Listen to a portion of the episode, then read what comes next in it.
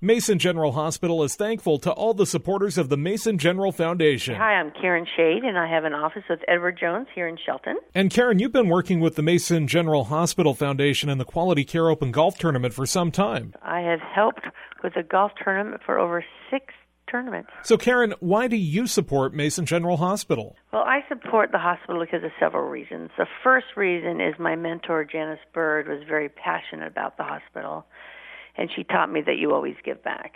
And with that, I am on the Centennial Guild, and my mother is the president of the Auxiliary Guild.